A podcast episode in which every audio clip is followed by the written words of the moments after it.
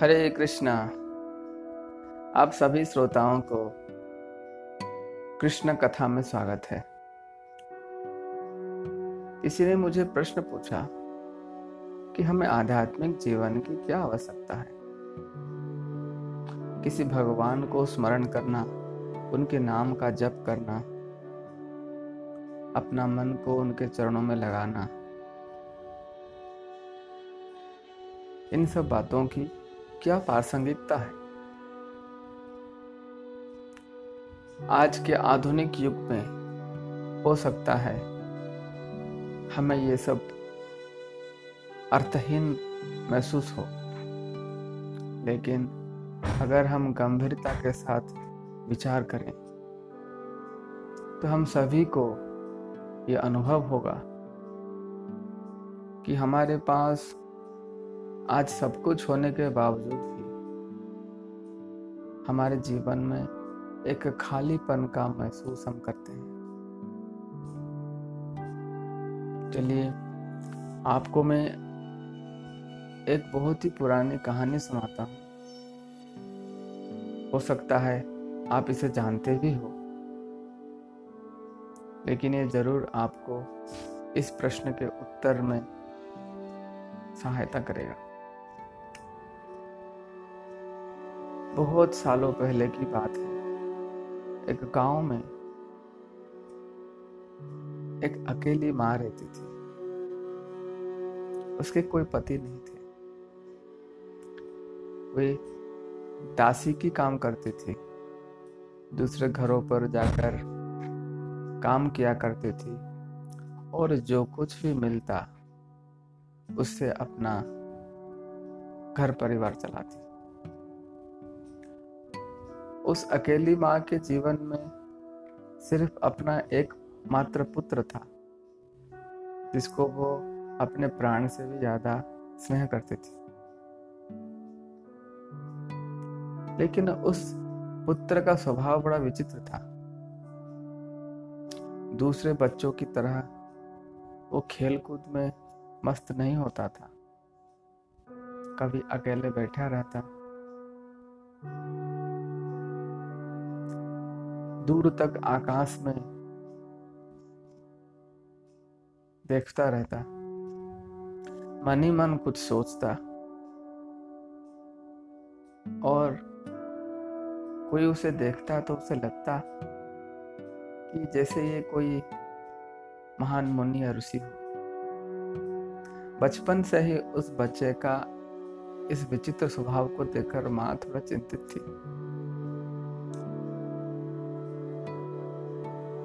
लेकिन कभी कभी खुश भी हुआ करती थी कि मेरा बच्चा दूसरों बेटों से थोड़ा अलग है। एक दिन की बात है, उस गाँव में बरसात का मौसम था और कुछ साधु संत उस गाँव से गुजर कर जा रहे थे। साधुओं ने सोचा क्यों ना हम इसी गाँव में रुक जाएँ? बरसात के चार महीना यहीं पे समय बिता दें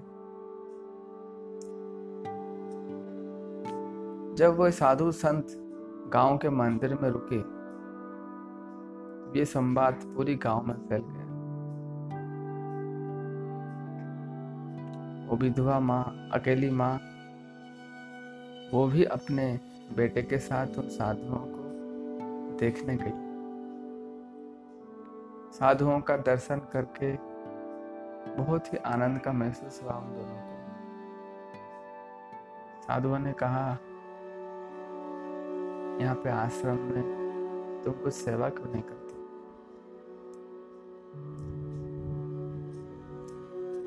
वो स्त्री हमेशा जाती, आश्रम में झाड़ू लगाती, बर्तन साफ़ करती, साधुओं की कुछ सेवा करती। और थोड़ा प्रसाद लेके फिर वापस घर आ जाती उसको मन का सुकून मिलता शांति का महसूस होता और उस बीच जो छोटा बच्चा था, बेटा था, उसको भी साधुओं से लगाव बढ़ने लगा। उन महान संतों, साधु संत अपने समय को हरि कथा, कीर्तन और श्रवण में लगाते थे। देख, देखते ही देखते चार महीना बीत गया। और हर दिन माँ और उसके पुत्र साधुओं के पास जाते, वहाँ पे उनकी सेवा करते और ध्यान ध्यान देकर बहुत ही एकाग्र चित्त में ये छोटा बच्चा वहाँ पर बैठकर साधुओं का हरि कथा को श्रवण करता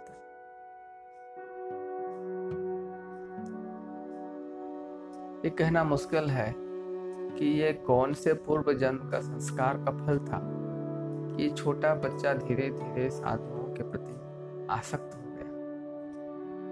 एक दिन उसने साधुओं से पूछा, क्या आप जो प्रसाद लेने के बाद थोड़ा बचा रहता है, क्या मैं उसको ले सकता हूँ? शायद किसी को, शायद किसी ने उसे बताया होगा कि अगर महान साधु संत के जो उच्चिष्ट है, उसका हम अगर लेते हैं तो इससे हमें बहुत कृपा मिलती है। तो जो महान साधुगण उपस्थित थे, वे हंसने लगे, छोटे बच्चे के अनुरोध को सुनकर। और ऐसे महान भावधारा के एक शिशु को देखकर बहुत खुश और अपने आशीर्वाद उन्होंने वर्षण कर दिया इस छोटे बच्चे के ऊपर। और उस छोटा बच्चा ने पहली बार उस दिन साधुओं के उच्चिष्ट का सेवन किया। और जैसे ही उसने सेवन किया, वो एक, उसके सारे शरीर में एक सिहरण सा खिल गया। और उसको लगा जैसे अनेक जन्मों के बाद मैं किसी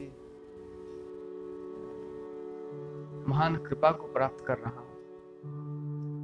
और उस दिन बाद उस बच्चे के सोचने में, जीवन शैली में बिल्कुल ही परिवर्तन आ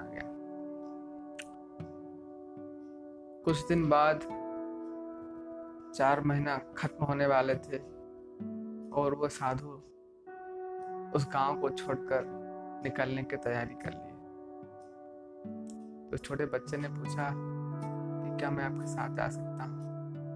साधु ने कहा, नहीं नहीं, तुम्हारी माँ के साथ तुम रहो। और हम तुम्हें भगवान के मंत्र का विधि बताते हैं। इस तरह भगवान के मंत्र को जप क्या करना, भगवान के दिव्य स्वरूप का स्मरण क्या करना और अपनी माँ की सेवा करना। बहुत ही दुखद हृदय में उस बच्चे ने साधुओं को विदाई दी। जब सारे साधु उस गाँव से चल दिए तो बच्चा बहुत दुखी हुआ। घर में वापस आया, अपने माँ के साथ समय बिताने लगा। कुछ ही दिनों के बाद उसकी माँ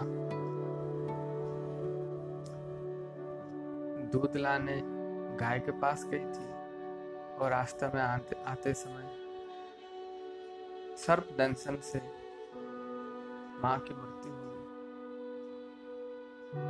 क्या आप सोच सकते हैं, एक छोटा सा बच्चा जिसके जीवन में अपने माँ को छोड़, अपने माँ को छोड़कर और कोई भी नहीं है। ऐसे एक छोटा बच्चा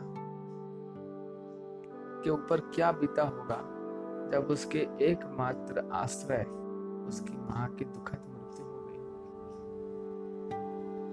लेकिन आप सुनकर आश्चर्य होंगे।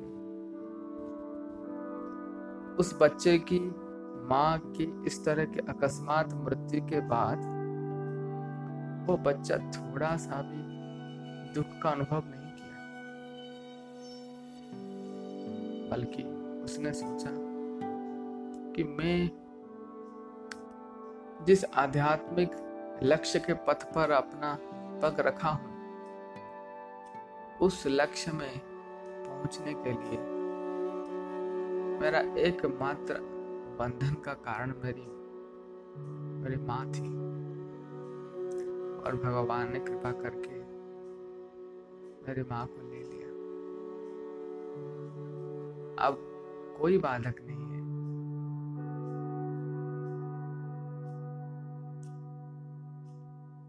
एक क्षण की भी देरी ना करते हुए उस बालक ने अपना घर, अपना गाँव, अपना समुदाय सबको छोड़ दिया और चलने लगा चलने लगा। जहाँ उसके पैर उसको ले गए वो वहाँ चलने लगा। जंगल, नदी, पहाड़, गाँव, शहर।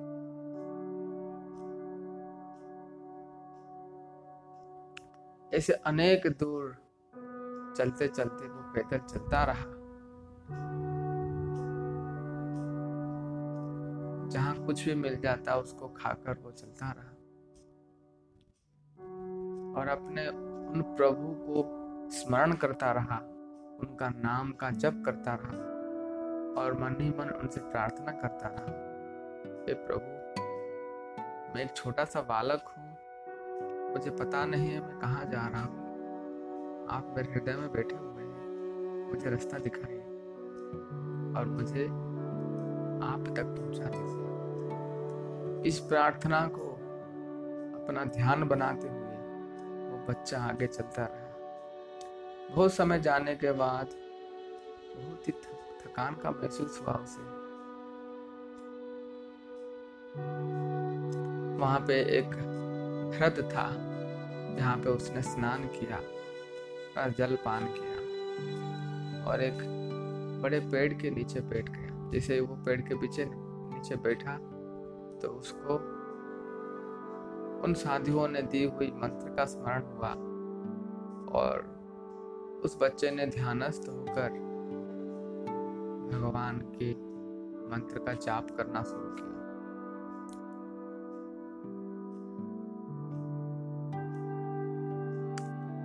जब भगवान की कृपा होती है और जब हम भगवान के लिए सब कुछ त्याग कर सिर्फ़ उन्हीं को हमारे जीवन का लक्ष्य बनाते हैं। तो भगवान के ऊपर अपना ध्यान को केंद्रित करना कठिन नहीं होता। आप सभी का यह अनुभव हुआ। अनुभव है। हम भगवान का नाम जप करने का प्रयास करते हैं। हम भगवान का भक्ति करने का प्रयास करते हैं, लेकिन फिर भी हमारा मन लगता नहीं कितनी बार हमारा प्रयास विफल हुआ है। इसका कारण है हमारे अंदर दृढ़ता का भाव। जिस तरह समर्पण भाव उस छोटे बच्चे का था, क्या हमने आज तक भगवान के लिए सब कुछ समर्पण किया है? ये प्रश्न हमें अपने अपने आप से पूछना है।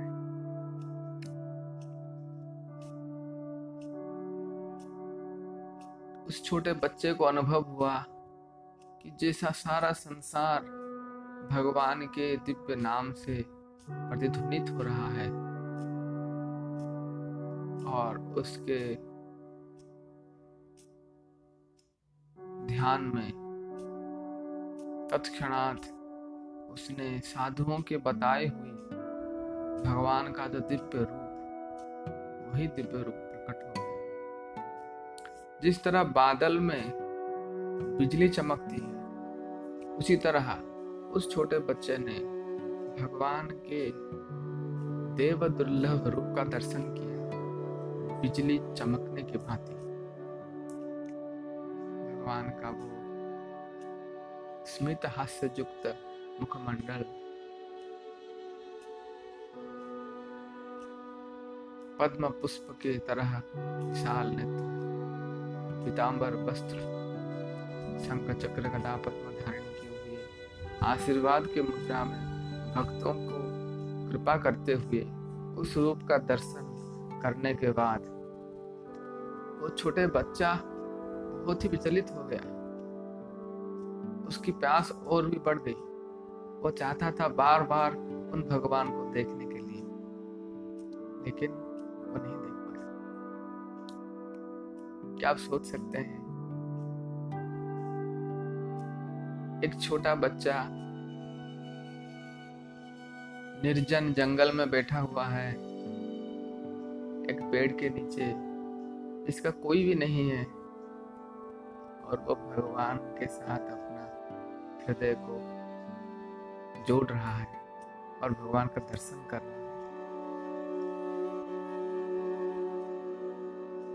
क्या अनुभव हुआ? बार बार प्रयास किया उसने, लेकिन उसी समय उसको एक शब्द सुनाई दी। उसको लगा, कोई उसे कह रहा है? बस बेटे, तुमने जिस रूप का दर्शन अभी अभी किया, वो रूप का दर्शन तुम इस जन्म में और नहीं कर सकते। तुम्हारे अंदर दृढ़ता को जगाने के लिए, तुम्हारे अंदर मुझे प्राप्त करने की प्यास को बढ़ाने के लिए मैंने ये दर्शन तुम्हें प्रदान किया। इसीलिए हे बस, अब तुम तपस्या में और साधना में मग्न हो जाओ। बहुत ही जल्दी तुम्हें तुम्हारा लक्ष्य प्राप्त हो जाएगा। इस शब्द को सुनते ही छोटा बच्चा, छोटा सा बालक। वो अपने गुरु उन साधुओं के बताए हुए साधन भक्ति को अभ्यास करने में लग गए।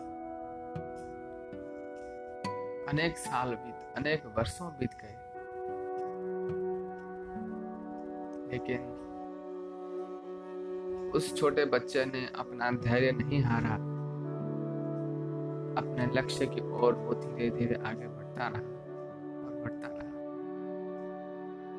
इससे हमें ये शिक्षा मिल सकता है, जब हम हमारे साधना भजन करते हैं, जब हरिनाम जप करते हैं, जब हम भक्ति में लगे रहते हैं तो हमारा भक्ति में लगाया हुआ एक एक क्षण हमको भगवान की ओर और अधिक निकटतर बनाता है।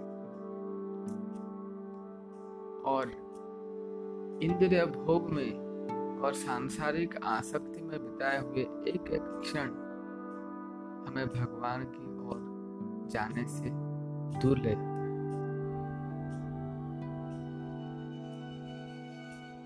आपको पता है ये छोटा बच्चा कौन था? शायद आप जानते होंगे। ये छोटा बच्चा उसके अगले जन्म में ब्रह्मा जी के मानस पुत्र जिन नारद मुनि ने अनगिनत शुद्ध भक्तों को शिक्षा दिया, जिनके शिष्य ध्रुव महाराज, प्रहलाद महाराज, मृगारी व्यास, ऐसे अनेक महान ऋषि जिसके व्यास देव जिनके शिष्य थे। एक छोटा बच्चा जो एक दासी का पुत्र था, आज वो नारद मुनि स्तर पर पहुँच गया। यह है आध्यात्मिक जीवन की महानता।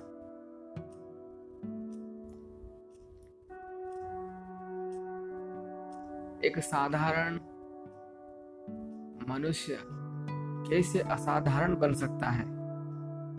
इसका प्रमाण है। आप सोचते होंगे हम नारद मुनि नहीं बन सकते हैं। हाँ बात सही है। हम नारद मुनि नहीं बन सकते। हैं लेकिन भगवान के भक्तों भक्तों की भगवान के एक शुद्ध भक्त बनने में कोई भी बाधा नहीं है। अगर हम नारद मुनि के पद, पद चिन्हों पर चलें।